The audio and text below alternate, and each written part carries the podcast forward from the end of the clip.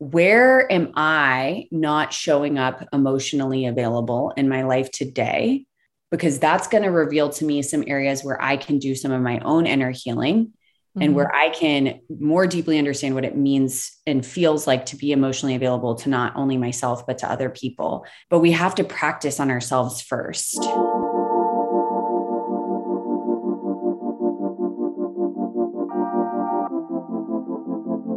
Welcome to Openly Spoken, the podcast to help you show up, speak out, and be seen.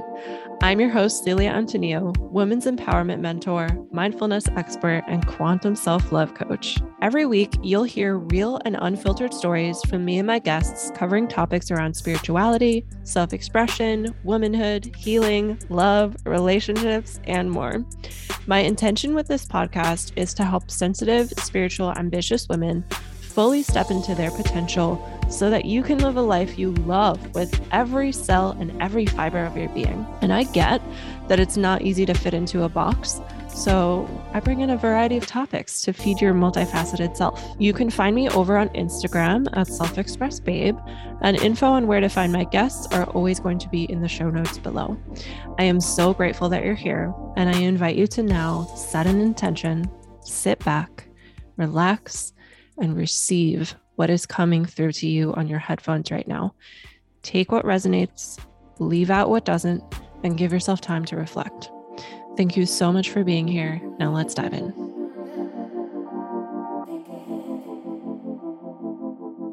Hello, welcome to Openly Spoken. My name is Celia, and I am so grateful that you hit play today. Today, we have a very special guest. We have Austin Armstrong joining us. Austin is a women's empowerment coach, and she's an expert in self love, dating, and relationships. It's her mission to guide women in the process of awakening to their inner power, reconnecting with their authenticity, reconnecting with their divine femininity, embodying genuine self love, and attracting and co creating the relationships of their dreams. And she shared with me in our initial connection call that the biggest lessons and the biggest like life lessons that she's had have come through romantic relationships and i can totally resonate with that and she shared with me that through repeated trauma and like seeing these patterns that she was able to be like okay something here needs to shift so you're going to hear all about that we're going to talk about that we are going to talk about how inner child healing can help us with dating and help us stop repeating old patterns. We're going to be talking about shifting out of victim mode. We're going to talk about showing up in your truth in relationships. If this episode resonates with you, go ahead and visit the little show notes section so that you can find Austin, give her a follow, and find out more about her work. Also, this episode is kind of like starting in the middle of us having a conversation. We were on Zoom and we started chatting, and we were like, we should start recording. so I feel like I need to give a little bit of context. So, in the beginning, you're going to hear us talking about, well, okay. I'll just give you the context and then we'll go into the episode.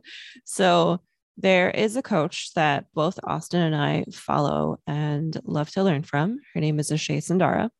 And on the day of this call where we sat down and we recorded this episode, Ashay's uh, one of her reels where she is doing a sensual embodiment practice, sharing one of her programs that is all about connecting with your pleasure. She um, someone did i don't know what that's called on instagram where someone can like stitch your your reel. I don't know if it's called stitch or if that's what it's called on tiktok. I don't know. This person uh basically made fun of what Ashay was doing saying that it was immoral that she was using sex to sell and all that stuff. Um but austin and i are familiar with Ashay's programs. So we know that it would be unethical for her not to share that that side of her because that's what's in her programs. Anyways, we were both uh, Austin and I were both on this call and we were both feeling a little like fear fear coming up around expressing ourselves and around trolls being out there. And like, yes, of course, there's always going to be someone out there who doesn't vibe with you. Um, but like seeing it happen to someone who we both look up to, it kind of it had us a little shaken a little bit. We're like, oh gosh, like, um, but Ashay handled it really well. And yeah, so that's just the context of the situation we're talking about when the episode starts.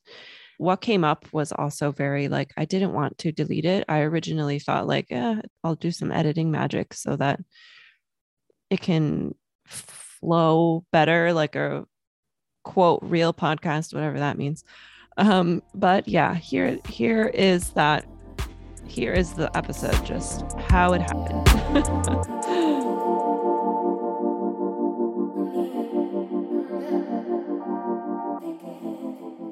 So I feel like sexuality is such a big part of who we are. Mm-hmm. And um, like it's so human, but it's stolen from us and mm-hmm. then like sold back to us piecemeal. And we see that in advertising all the time. That's why like ad- like so many marketing tactics like they use like sexuality to sell to us. Not mm-hmm. that that's bad. I don't think that that's bad at all. But mm-hmm. like with Ashay, I feel like she is selling us back what was stolen from us. Yeah, I agree. You know, and like seeing that person posting it, I'm like, well, she obviously has never been in her container. Otherwise, she wouldn't post it because like she's not using sex to sell. And like it, it would be unethical for her not to show the sexuality because that's part of her containers. Yeah. You know what I mean? I totally agree with that. And I think there's a part of us that's so conditioned to look at that type of quote unquote marketing mm-hmm. and mm. like from the there's like a, a part of feminism that's sold to us to just reject it altogether and yeah. And i think that that could potentially be where that person's coming from i don't know like i but yeah uh there's moments where i'm like are there seeds of truth in here and I think that, yes, there's a little bit of truth in everything. And also, like, the seeds of truth that I'm feeling are the parts of me that still don't feel liberated in my sexuality. Mm. I want to criticize others that are liberated in theirs because my opinion is that we only, and I, I see this in myself, you know, and, and this is where I firmly believe this is like we only judge where we're not yet free. So, like, if I am judging someone for showing up in a specific way, it's because I don't feel free to embody that part of myself yet. And not saying that we're all identical and that our sexual expression is identical, but like there's a piece of that, or that there's a piece of like the vulnerability of being seen in that sexual expression, which is mm-hmm. so innocent, especially in Ashay's work. And that's what I love. She like really is able to pull in the innocence that yeah within our sexuality, right? Like even when we're little kids, like if a little kid was posting a video like that, no one would criticize it because it's like they don't know better, mm-hmm. you know, and it's just their freedom of expression. And then it's like we come into adulthood and, you know, one of the reasons why I've like chosen to enroll in any of Ashay's courses is because she embodies that liberation that I am trying to reclaim. Mm-hmm. So yeah. yeah, I mean, it's an interesting topic and I don't want to like, like hate on anyone for sharing their opinions because, you know, I think it's important to, to, to share and to express and, yeah. but it's also like, God, like it, you know, it makes a part of me want to curl back in my shell and hide because exactly. I'm, yeah. That's how I was feeling about it. Yeah. Like, oh, does my expression harm people? Does my, mm embodiment of my sexuality hurt other people is that really true and like that's the story that comes up around it now but like you know when i was younger it was like the story around my sexuality and my sexual expression was like no it's bad you do not do this mm-hmm.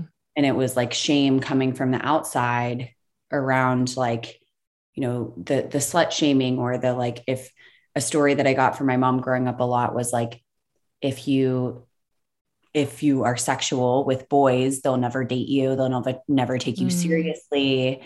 And all of that. And so I erred on the side of like not of being like more prude and like not really exploring that side of myself. And then I had a phase of like sexual liberation in my 20s that wasn't executed perfectly by any means, but it was like, you know, me exploring and like, isn't that mm-hmm. what we're here to do anyway in a human body and experience? Um, and yeah, I was like, oh, like actually discovering what parts of me did feel true in my sexuality and what what felt good for me and what I enjoyed and what I liked. And I was like, that was a coming home to self in a specific mm. type of way. But I kept mm-hmm. it really private, you know, it was like private for me because mm-hmm. if I were to express sexually for you know, in front of people or to move my body sensually more than anything, you know, like then people are like, oh, whoa, that's a lot, you know? Yeah. Yeah. That's the, the piece that I'm trying to like work with right now is like, how can I create so much safety in my body that my sensuality being expressed, even if it triggers other people, doesn't pull me back into my shell? Mm. Yeah. That's so relatable. Yeah. Yeah, I'm going through like similar thing. I love how we're like already diving in. yeah. so probably like do some editing magic. so thank mm-hmm. you for being here. I, re- I really appreciate your time. And yeah. for the people listening, let's start by giving first a little like intro about you and who you are, what you do here and here in this world. Mm-hmm. Absolutely. I'm happy to. So, yeah, I'm Austin Armstrong and I am a self love and relationship coach. Um, my journey has been interesting. It's, I always like to joke and say that like relationship is my biggest teacher. I feel like I'm like 80 years old in relationship, but like, you know, in a 30 year old body. Um, and so much of me learning how to love myself was really motivated by relationships that were quote unquote failed, failed relationships, mm. uh, relationships that ended in traumatic breakups and infidelity and you know lots of trauma bonding in my 20s in romantic partnership. And so uh, that really inspired and invoked um, me to go on a deep journey of healing. And through that journey of healing and self discovery and coming home to my truth and my authenticity, I decided that I wanted to take that feeling of freedom and self love and liberation and repackage it and share it with whoever it might serve and help. Um, and yeah, I think there's a lot of us women who tend to learn through romantic partnership and relationship and um, mm-hmm a lot of us are inspired by love. We want mm-hmm. to have really deeply fulfilling romantic relationships. And we're also kind of met with this societal, like very real situation that's happening in our world of, you know, technology and instant gratification, where like a lot of women that I've spoken to and coached uh, feel really discouraged in dating. Like the thing that they actually want and desire in romantic partnership isn't available or isn't real or doesn't exist here.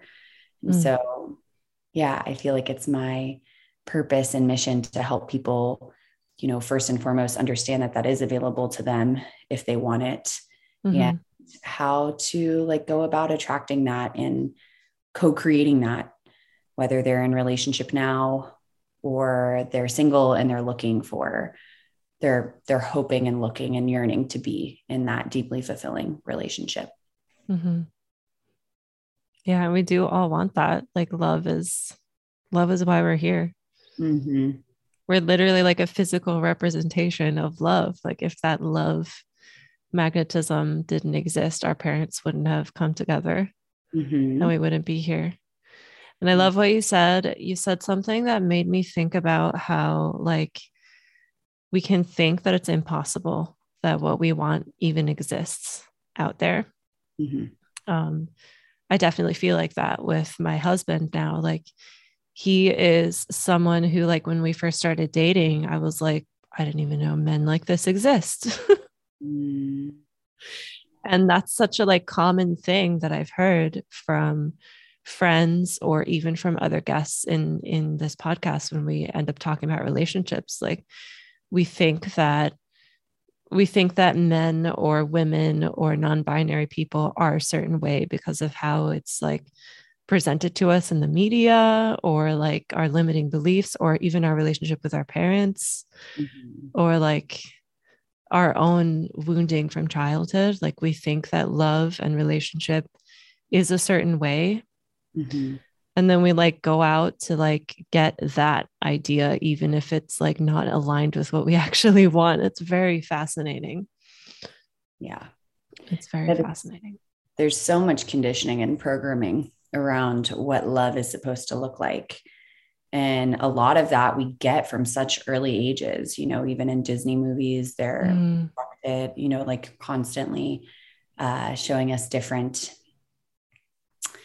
uh, examples of what it's of what love is supposed to look like and um, the self-sacrificing that's involved in love and you know um, yeah it's it's really interesting because so much of that is imprinted on us before like you said we can even decide what is it that actually feels true yeah. what is it that i actually want to experience and love mm-hmm.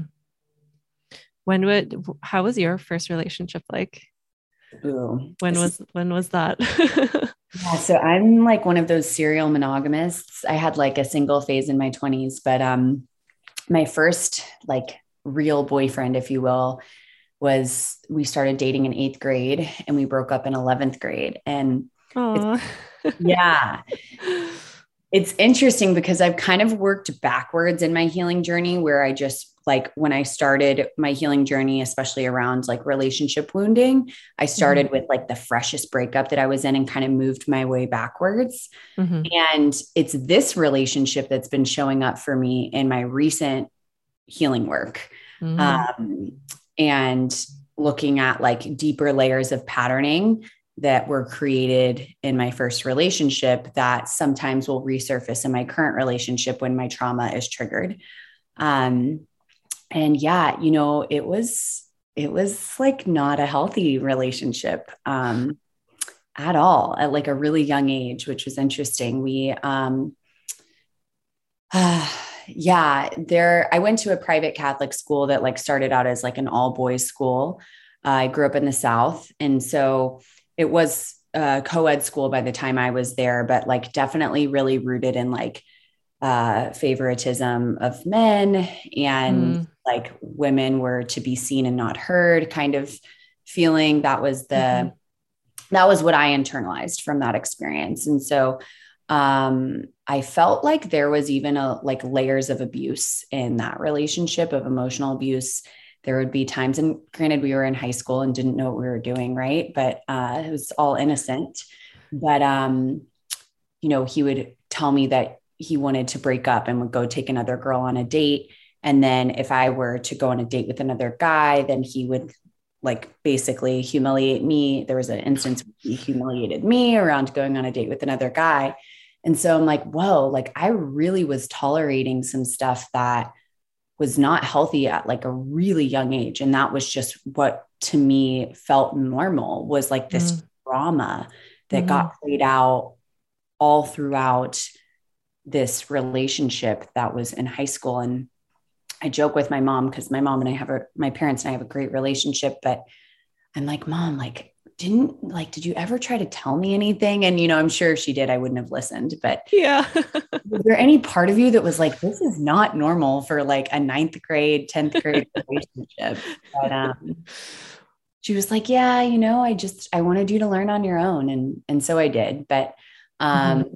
yeah, my first relationship was really, really like not healthy at all. And, and that kind of set the tone for my future relationships. And I think that, some of the trauma that was you know created inside and i'm not innocent i'm sure i played upon many aspects of that but um that was like carried on into my next mm. relationship mm. and a part of me feels like i might have even created trauma for that next person from mm. the patterns that were picked up in the in the in the first relationship and so it just built upon the next where i just kind of stayed in these unhealthy dynamics because I think for me, there was an association of like, love is dramatic. And that is what I know love as. That that brings to mind like soap operas. Yes. When I think of soap operas, I always like imagine them being in Spanish, even though I remember there was a soap opera called Passions, maybe in the 90s that I would like watch at a friend's house, even though I wasn't allowed. Mm-hmm. Um, but yeah, it's like normalized, even even in um even in friendships, like it's normalized. Mm-hmm. I think especially for girls, like yeah. look at you can see things movies like Mean Girls and stuff where they're literally like sabotaging their own friends. Yes. Yeah, it is. It's normalized. And um, I think there's a part of it too, like the TV and the screen stuff that we're doing, that's like all imprinting our subconscious mind. Yeah. Oh, that's it's scary. Yeah. We're in theta brainwave when we're watching, you know, TV. Mm. And so mm. that's literally penetrating into the subconscious mind. And so it's almost like we can't even really help it from even if our conscious mind is on board with like i want to have healthy relationships i want to have healthy friendships sometimes the subconscious is like it's it's mainly in the driver's seat because we're operating mm-hmm. from that space 95% of the time. Yeah. and yeah and so you know it's uh it's not our fault but it's our responsibility if we want to make changes and mm-hmm. have different experiences. So when do you think was that when was that pivotal moment for you where you started to shift your relationships and like you said take responsibility and make changes? Mm, yeah. So i had like two layers of this yeah i think the first time that i fully took like total responsibility and decided that i wanted to create massive change was my last breakup which was when i was 28 it's almost like four years ago now Mm-hmm. Um, and I just had this moment where I'd had two back to back partnerships where both had ended due to infidelity. Okay. I was like, okay, so this is interesting. Like the same kind of pattern just repeated itself twice. And I'm over here being like, why does this keep happening to me? um, and then I just kind of I I remember the moment I was with a, a close friend and like a pivotal um, influence in my in my healing journey and she was like this is not happening to you it's happening for you mm. um, and those words really like they triggered me. I was like eh, like what what do you mean? Like it's so easy in infidelity to to just be like i'm the victim of the circumstance. And yeah. yes that's mm-hmm. very true right? Like i'm not responsible for the actions of those previous partners. They're fully responsible for the actions that they took. And technically i was in the victim seat of betrayal. Mm-hmm. But if there's a pattern there and there's something that I can do to shift or change that so that when I'm calling in my next relationship, it's not rooted in wounding or trauma bonding or the the root source of why that person was unfaithful in the first place mm-hmm. I, I i get to have some say around it. And that to me feels much better than having to sit in the seat of victim and just being like woe is me. Why does this keep happening to me?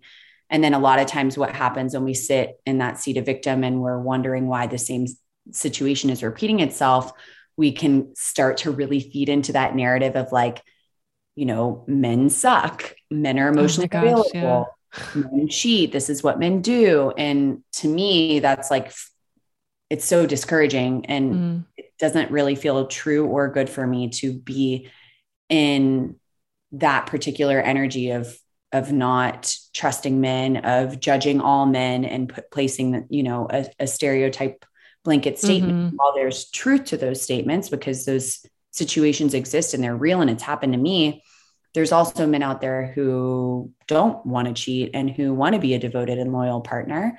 Mm-hmm. Um, and that's the, the type of man, man that I want to co-create with. And that's the type of man that I want to start calling in um, and that was kind of my my mind frame when i went through all of this was like okay if i if i'm not the victim if there is that means that i can do something about it that means mm-hmm. that there's a layer of me being able to take responsibility for some part of this at least part of the pattern that's been showing up allows that means that i have a say in what my future gets to look like versus staying yeah. stuck in the same old pattern because I'm refusing to take any responsibility for the patterns that are showing up in my romantic partnerships. Mm-hmm.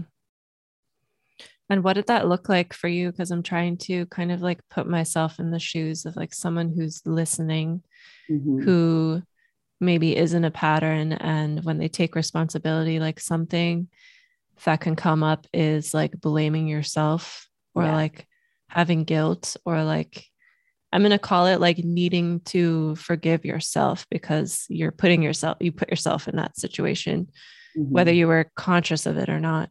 Mm-hmm. So, what did that, what did working through that look like for you? Yeah, uh, great question.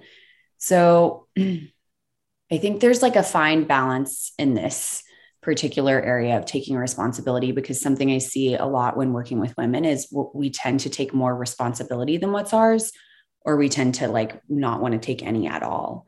Mm. So it's like this fine balance, right? where we're willing, like I was saying before, willing to take responsibility for the pattern of the man that I was attracting, which at that time, really at the root of why the infidelity was happening, the root of like the demise of the relationship was the fact that, you know, these men weren't emotionally available. And maybe they are now, but at the time that we were in partnership, they were not showing up as emotionally available. So, having a conversation around you know what was really happening inside the dynamic of our relationship was a big thing that came up in my my last previous partnership was you know i was trying to have the the difficult conversations around like hey like here's some areas where i'm feeling like i'm not being fully met this mm-hmm. is what doesn't feel good for me anymore what can we do about it and he wasn't meeting me with the willingness to have that conversation. It was shove it under the rug. And I'm sure mm-hmm. that I wasn't communicating from a fully conscious place either at that point in my life, but I was trying. Mm-hmm. Um, and so I was able to see really clearly like, okay, it takes an emotionally available person to be able to have that type of conversation. Yeah. And where am I not showing up emotionally available in my life today because that's going to reveal to me some areas where I can do some of my own inner healing mm-hmm. and where I can more deeply understand what it means and feels like to be emotionally available to not only myself but to other people. And then when I'm in dating, when I'm when I'm dating and I'm in partnership, I can start to see and and call out those patterns of like emotional unavailability or emotional availability. Mm-hmm. But we have to practice on ourselves first. And so I think being willing to look at that pattern and be like, okay, there's definitely a pattern of emotional unavailability.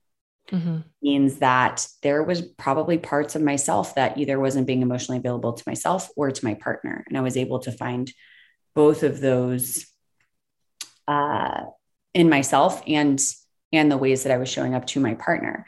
And then once I was able to identify those, I was like, okay, where's that actually coming from though? Like, what's the root mm. of that emotional unavailability? And what I discovered through doing inner child work is like, oh, I learned that from dad. yeah. yeah. Yeah. I um my dad is an amazing father and we have a really beautiful relationship now, but at the time when I was younger, I was always kind of like a highly sensitive kid and I would get my feelings hurt easily a lot. That was like the feedback that I received from adults was like, oh, you just get your feelings hurt so easily. You're so sensitive. Mm-hmm. Um, and so when I would try to talk to my dad about, like, hey, this is what happened at school, or I just remember coming to him with like wanting what I can see clearly now is just like a child wanting to be witnessed and validated and like held mm. and told that everything's going to be okay. I would come to him with my feelings or emotional experience and it would overwhelm him. He would just be like, Hey, mm-hmm. go talk to your mom about this. Like, this is mom's thing, not mine. And mm-hmm. so as a child, we internalize those things. Yeah. We internalize that behavior, the messaging, uh, that behavior, and, and creates like an imprint yeah. in us around the messaging of what it means to show up in your vulnerability and share your emotional experience. You know, for me with my dad, who's the symbol of the masculine, me. So, what I internalized from that was when I share my feelings and emotions with dad, he can't handle it. It's not mm-hmm. not safe for me to share with him how I'm actually feeling. I mm-hmm. get rejected or told to go elsewhere. And so I started to get really real with myself about how is that showing up in romantic partnerships. And I wasn't being fully vulnerable or fully transparent about my emotional experience with my partners, you know, in the past because I didn't feel safe in, from a subconscious place. Mm-hmm. I felt so unsafe sharing that with them. And I thought that I would be rejected or told to go away. Or, you know, another story is that it would be too much. I would be too much. And then they would want to break up with me because they couldn't handle how much emotional energy I actually truly do have inside of me. Mm-hmm. So I guess it's a very long winded explanation of how to take responsibility for certain aspects. Mm-hmm. And it sounds like the journey is is definitely about like looking at what has stopped us from showing up in our truth and then like learning relearning what that truth even is mm-hmm. and then like learning that it's safe to show up in that truth again you know yeah for sure yeah and you know i think that last piece is sometimes the hardest piece for a lot of us mm-hmm. is oh it's actually safe for me to do this and how do i create that feeling of safety within my own being because mm-hmm. that's really what i've had to learn how to do through inner child work and reparenting is like there's still a little girl in me that's like, absolutely not. You will die if you yeah. emotional experience with this yeah. person. Especially because like there's so many humans out there and like not everyone is going to be our cup of tea, you know, mm-hmm. whether it's a client, whether it's someone on Instagram, whether mm-hmm. it's a relationship.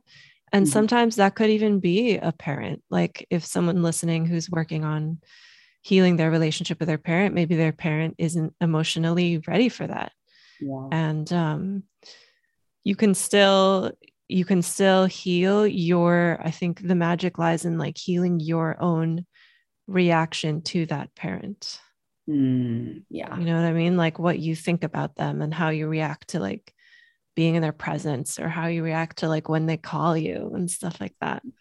Because yeah. the inner world is the most important. Yeah. Most important.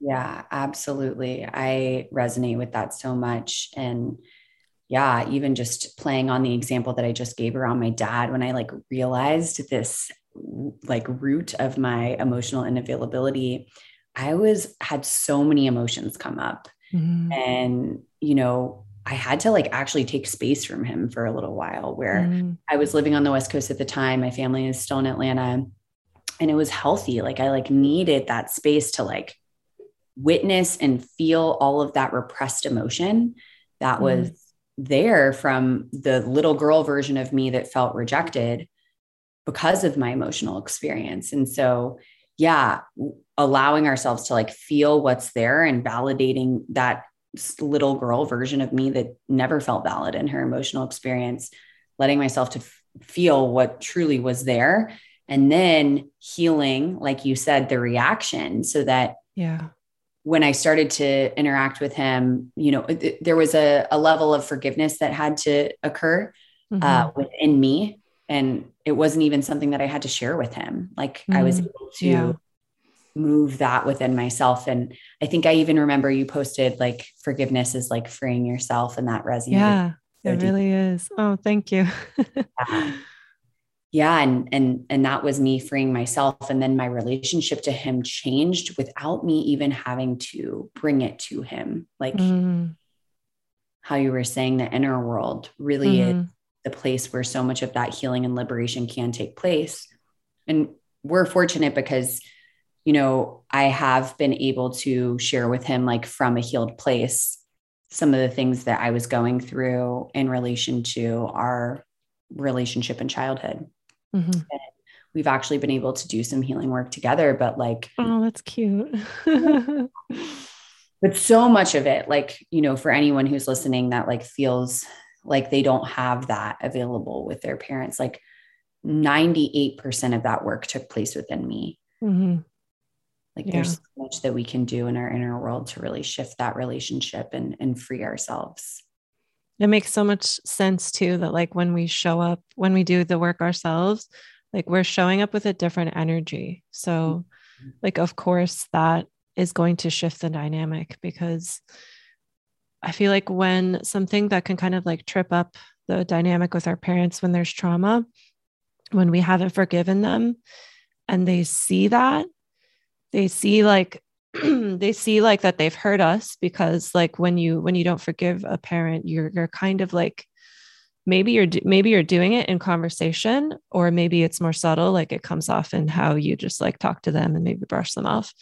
You're kind of showing them like you hurt me and then that makes them feel guilty. So then they have to be in like defensive mode. So it like it, it the energy really does shift when you um when you do the work within yourself and and a lot of the things that we're talking about now about like allowing yourself to feel giving yourself space kind of brings me to something i like bookmarked that you mentioned earlier mm-hmm. about how you went to this uh you went to i think you said it was a private catholic school mm-hmm. that was all boy it was all boys and then like the girls it was kind of like they they came second and I'm remembering how, like, in our DMs, we've talked about how, like, a, a big part of your journey has been like feeling safe in uh, expressing your feminine and like feeling safe to like embody the feminine side of you. And it, sa- it sounds like a lot of the healing work of like you even like holding space for what you were feeling falls under that umbrella. Ooh, yeah. Yes, so true. I mean, you know, if our feminine energy is our emotional, you know, expression and creative expression, yeah. I mean, that was not I would I didn't really grow up in an environment that like nurtured and I think a lot of us didn't, you know, grow up in an yeah. environment that nurtured emotional expression, authentic self-expression, maybe even creative expression. Um yeah, everything growing up, you know, where I went to school, it was like, you know, it served me in so many ways. I got such a great education. Um, I'm really privileged and, and, you know, to even have been able to go to that school. And also there wasn't, um, there wasn't a lot of safety around, mm-hmm. you know, the feminine expression and emotional expression. And so, yeah, healing that has been probably one of the biggest life changing things for me um, because even you know as a child when i like remember who i was when i was you know a little girl and like how did i even enjoy spending my time like that was something i had to reconnect with to even figure out who the fuck am i? Right? Like when we go on this journey and i was like okay how did i spend my time as a child? And i was always creating in different ways right? Like i would make i would uh, me and my best girlfriends that like lived on the same cul-de-sac as me we would choreograph dances and do mm. performances and like we would play outside we'd be in nature we'd be making things with flowers and trees and you know we would be singing and dancing and i would spend hours even in my room in middle school making collages like listening to different music creating playlists like so much creative expression. Yeah and I'm like, okay, so that is like really true to my core because that's what I did when I had, you know, no responsibilities and just time mm-hmm. to play. Mm-hmm. Um, but somewhere along the way, I kind of started to pick up on from, I think, multiple different uh, factors uh, that like that wasn't going to get me anywhere, that like mm-hmm. my mm. feminine or creative expression wasn't going to get me anywhere, and that I I also needed to be like tougher and harder and really be able to like, you know, assert myself in a certain way too. Mm-hmm. Um, so many different messages through, I think, societal programming. And, you know, also in addition to that, like what I learned at school and, you know, that grades were important and you, you know, need to get this type of score on your SAT so that you can get into this type of college so that you can get the job and the career and all the things, all the check, the, mm-hmm. the checklist of things that make us quote unquote successful. And so there was that. And then there's the piece of relationship where, you know, we're just also reinforcing the societal programming and the environmental programming of, you know, this is what gets you success, the masculine expression. And so then this piece of myself, I was like, okay, that's not going to get me anywhere. So I just kind of disregarded it And then also, when I would express myself in my feminine energy and feminine ways, I still had that fear around rejection from childhood. And then I would also experience it with partners too, if I did show that mm. myself, where they would, you know, project shame on that part of myself or reject that part of myself. And then I just started to take that feminine energy and just cast it away in my shadow. Like it's this thing that I hide from the world and that mm. I start to just deny about myself and pretend like it's not there. Because if I want to get anywhere, or if I want to be safe or liked or lovable or successful, that's not, those are the things that are actually weaknesses and that are going to hold me back. Mm-hmm. And when did you start to connect with feminine work? Was it, what I mean to ask is like, when did you start to intentionally connect with feminine work? Because I feel like there's a point where even in my journey where like you you're connecting with feminine work but you don't know that it's that. And then like you learn about it and then you like invest in a course or like buy women who run with the wolves or mm like read some sort of book. And then you're like oh okay. I've been doing this but then you just like dive deeper into it. So yeah. when was it that you that you did that? That's such a good question because you're so right. Like i was dipping my toes in it without even knowing um, and I do have one pivotal moment where I remember feeling like my feminine was like kind of furious at me for I like just the lack of expression and, and safe space that it had. I was in a, a Reiki session um, with a close friend of mine who's also an incredible healer. And it was right after that breakup that I was, um, that I most recently had when I was 28. And we finished the session and I remember feeling like a lot of energy pulsating and like a lot of pain on the left side of my body. Mm-hmm. And I kind of was in and out of consciousness during the session. And afterwards, she was like, Yeah, like your left hip was like literally pulsating on the table. And she was like, I just feel like I need to share with you that the left side rep- represents your feminine energy. And it feels to me, her interpretation of it was like, there's so much restraint around your feminine and it really needs to be expressed and it really needs to move.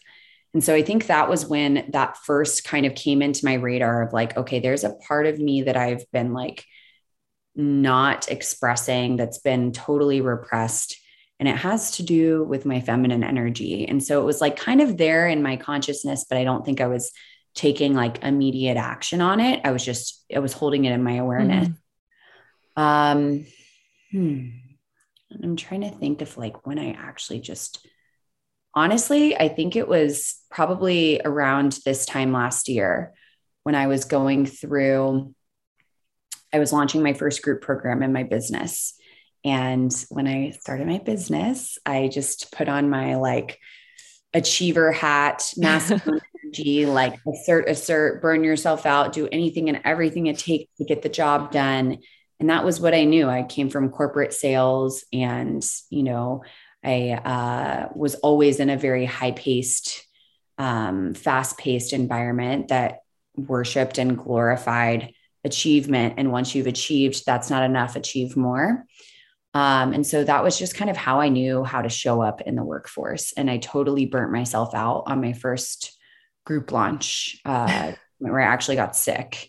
Oh my gosh okay, well, this doesn't feel good. And I know if I want to burn myself out, I can go back to an old job and do that with a steady income instead of, you know, putting my nervous system into overdrive around the thing that I actually love and feel passionate about. And so it was around that time last year, like April or May of last year, where I was like, I'm done doing business in the masculine way and I'm really ready to mm-hmm. start mm-hmm. shifting into a more feminine energy.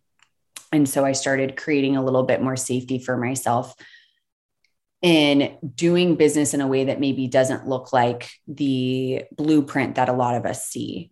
Mm-hmm. Um, and using, I, and I hired a coach at the time, and she wasn't specific to healing like feminine energy dynamics, but she was really specific on like you get to run your business in a way that feels true and pleasurable for you. Um, and she really helped me understand like moving from inspired action instead of just action because if I don't, then something bad's going to happen or I'm going to fail or I'm not going to be successful and helped me get back into more of like the receiving energy of like receiving inspiration and receiving creativity mm. and then taking that and shifting back into the masculine and mm. taking action from that place. So it's been a long road, but I mm. think that was when I realized like that's where I need to place my attention and energy is on the feminine and it's interesting because there's pieces of that that I healed within relational dynamics but when i actually was like no this is the thing that i'm choosing to do was through my business my business is actually the thing that really brought it to my attention mm-hmm. i love that you brought up the the relationship piece because then my next question i was wondering like how did how did that coming up in your business then shift your relationships and how you showed up in relationship mm-hmm. yeah i started to notice where I still lacked trust. Mm. Biggest piece um, for me and my feminine, because something that I've noticed about myself too is when I was fully surrendered in my feminine and really in that open, juicy energy um, inside romantic relationship, I was hurt. I think mm-hmm. a lot of us women feel that way that like you know, we've been in partnership maybe once or twice before where we were like, wow, like I really was just so open and so surrendered. And like it feels so good to be in mm-hmm. that, to be in that energy. Um, and especially when you have a masculine partner who's in embodied in a really healthy mm-hmm. masculine energy, it creates that juicy polarity that I think a lot of us enjoy. Um, but for me you know i i got hurt so many times when i opened myself in that way when i fully surrendered. And so i kind of started to feel like you know maybe i've closed off parts of myself because i was repeatedly hurt when i surrendered into that energy. And so um what i noticed is in my current relationship with my partner um where was I not letting him lead because I didn't trust him? Where was I not mm. opening fully because I didn't trust him, especially since a lot of my wounding is around infidelity and betrayal and partnership in the past? My healing is all in learning to trust again. And so, learning to trust myself first and foremost, and creating that safety for myself to surrender and be in my feminine energy on my own and you know that translates to my business as well but in relationship noticing like once someone else's energy is in the space like where am i not trusting him fully to lead and where am i not mm. where am i trying to come in and control or manipulate from like a wounded feminine energy um when i don't trust him to mm. lead or guide or um to meet me where i want to be met how am I responding in those moments when the trust dissolves? And so I think through creating a deeper sense of self trust in my business and the way that I show up to that, I was able to kind of apply it to my relationship too and see like, where am I not trusting? Where does the trust start to kind of erode or dissolve? And that's my work is to lean into more trust there. And mm-hmm. typically from that energy, he always responds from a place of, you know, power, structure, container, leading, guiding. And then I not only am I understanding that I'm safe to be in my feminine on my own, but he's mirroring back to me, it's safe for you to surrender and relax here too. Oh, that's like what we talked about. Uh, I think the last time we chatted about using the feminine to like call out the masculine side of your partner. Mm. Like when mm. you lead with the feminine side, that it it like has them step up to the plate. As long as your partner is you know up for that. Yeah yeah. Sometimes it's amazing you know sometimes it happens without like sometimes it happens naturally you know and and sometimes it's uh a little bit more challenging because you know we're all healing. I think there's so much healing that's yeah. right now mm-hmm. for people inside relationship for people that you know just that are healing on individual levels. And so yeah there is so much power in coming from a really, you know, healed feminine energy. Yeah. And it can work its magic inside the container of the relationship and for your masculine partner too. And sometimes it doesn't work, night you know, every single time. Like mm-hmm. sometimes it requires a conversation, a conscious conversation, and the mm-hmm. willingness to hear each other and to honor each other's experience. Mm-hmm. I love too how uh, relationship can really mirror business because mm. business is like the ultimate relationship. Like you have a relationship with your work, with your business, with your clients, especially if you're working one on one with people. Like if you are, like, for example, how you mentioned showing up in this space where like you don't fully trust them and then you have to like control that can show up in in one-on-one coaching of like wanting to hold your client's hand and like giving a lot and then you're burned out because you're not trusting that they're getting the value from investing in in you and that they are sovereign by themselves and they don't necessarily like need you mm-hmm. but they're like co-creating with you like it's mm-hmm. a it's a balance and you're working together and it's not like one person has to control the relationship over the other. Yeah that's such a powerful point. And yeah the more that i have leaned into work you know my inner work that's coming up through my business the more i see how powerfully it mirrors relationship. And mm-hmm. yeah i totally resonate with the piece of one-on-one coaching and being and having those moments where like your trust erodes in a certain situation and then you have to be like nope coming back to my mm-hmm. sovereignty which allows your client to come back to theirs mm-hmm. so true mm-hmm. i love this conversation i could like chat for you for, forever uh, I do have like a little round of like rapid fire questions I like to do towards the end and then we'll dive into where people can find you and work with you. Perfect. Okay. So, first question is What does self love mean to you? Mm. Self love to me is really the willingness to be with it all, to not judge our internal experience so much, and to be compassionate and really willing to be with everything that's there, all parts of ourselves without making them wrong or bad. Mm-hmm. Um, yeah, and just embracing the whole and all of it. That's beautiful. Thank you. Yeah. And now finish this phrase the way to my heart is mm, reflection. I love when anyone can reflect me back to me. I don't know if you're into human design at all, but I'm a projector and uh, oh. projectors have a, a, challenging heart, a challenging time seeing themselves clearly, but they see mm others really mm. clearly. And mm-hmm. so anyone that will reflect something back to me, I'm like, Ooh, gosh, feels so. I love that. I know mm a little bit about human design. I know that I'm a generator. Mm. Yeah. And that I thrive on variety, but that's like all I know. I haven't dove too much into it. Yeah, yeah. Human design is fun. For me, it's been one of those things that's like created, a, like I felt really deeply seen by it. Mm. Um, and so I continue to explore it. And I try not to identify with it too much because I think, like with anything, if we go really far in, sometimes we can like, we don't want to make it our identity, but there's some pieces where I'm like, ooh, yeah, like that really yeah. is true for me. And that feels good to, to be seen or feel seen in that way. Mm-hmm. Uh, when do you feel most alive? Mm. Ah, okay.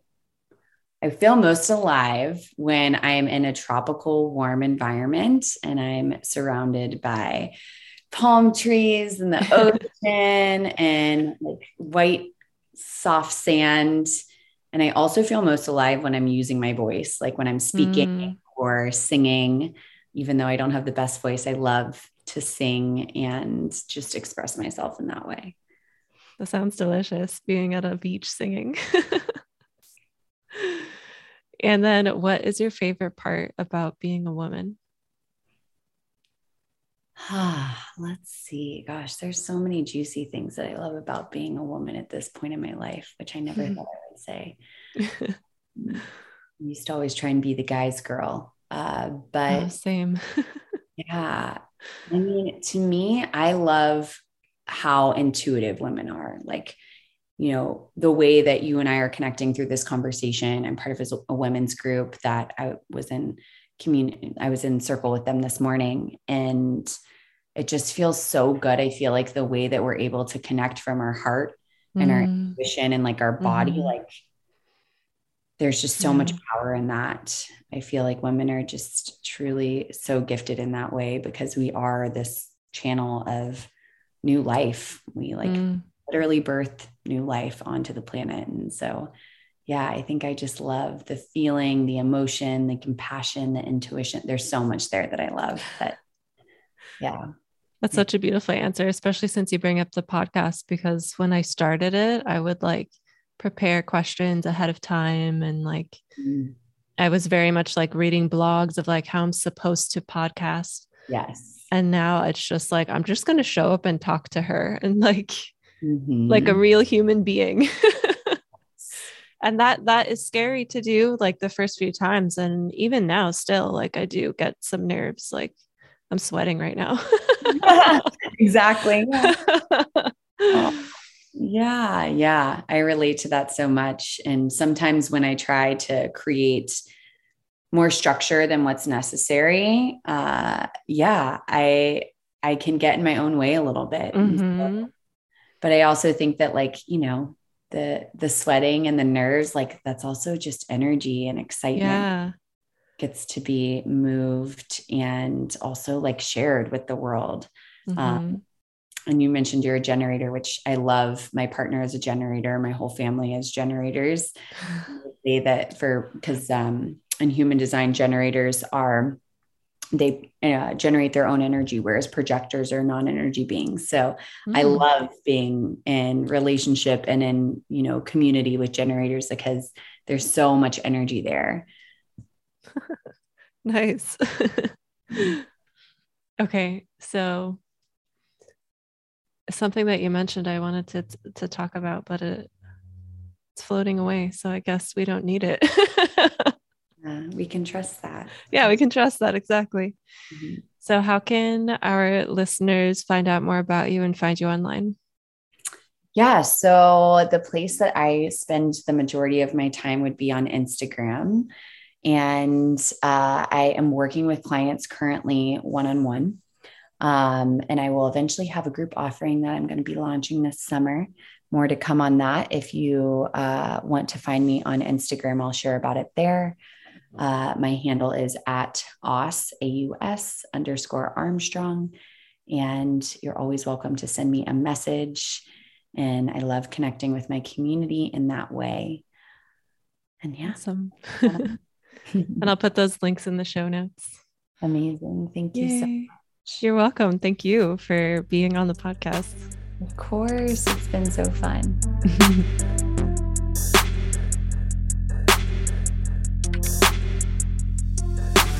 Thank you for tuning in to this episode of Openly Spoken. I know that there's an abundance of content online, so I really appreciate you giving me your ears today. If this episode shifted something for you, please share this with a friend and slash or write us a podcast review if you're listening to this on iTunes so that more people can find this. If anything shifted for you from this episode that you want to have a conversation about, I would love to hear from you. Just send me a DM over on Instagram at self express babe, and that is in the show notes. Thanks again for tuning in, and I'll see you next time.